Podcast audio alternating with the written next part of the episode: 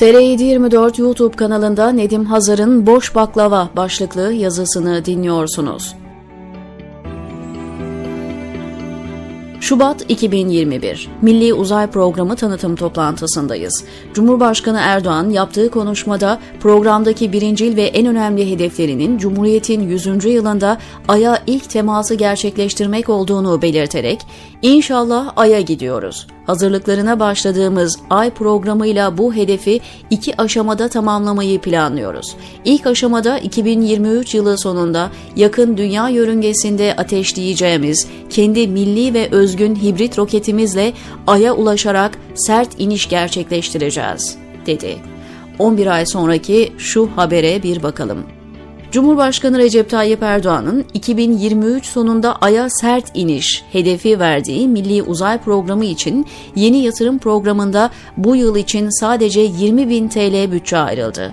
Bugüne dek 270 milyon TL harcanan ve toplam proje tutarı 2.2 milyar TL olan programın bu hızla 2024'te nasıl tamamlanacağı tartışma konusu oldu.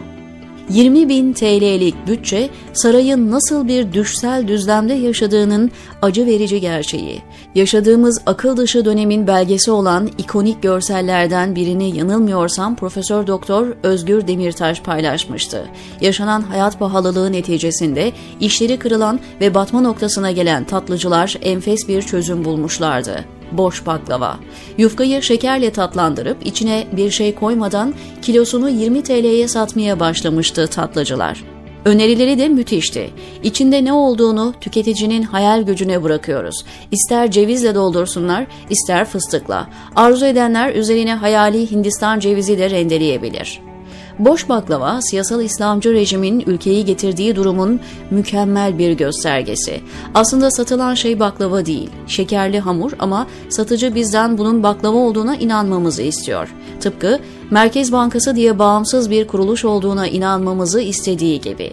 İçi boşaltılmış bir kurum var gibi davranıyor herkes. Oysa öyle bir kurum kalmamış durumda.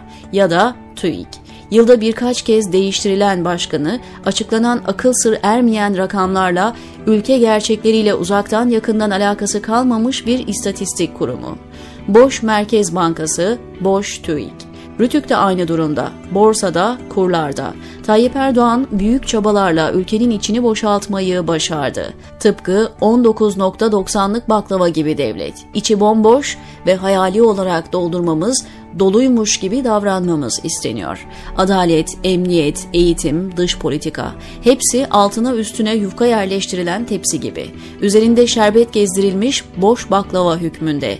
Boş baklava bize bir gerçeği hatırlatıyor. Boş, bomboş, boşaltılmış bir ülkeyi. Hayırlı olsun, diyor Nedim Hazar TR724'deki köşesinde.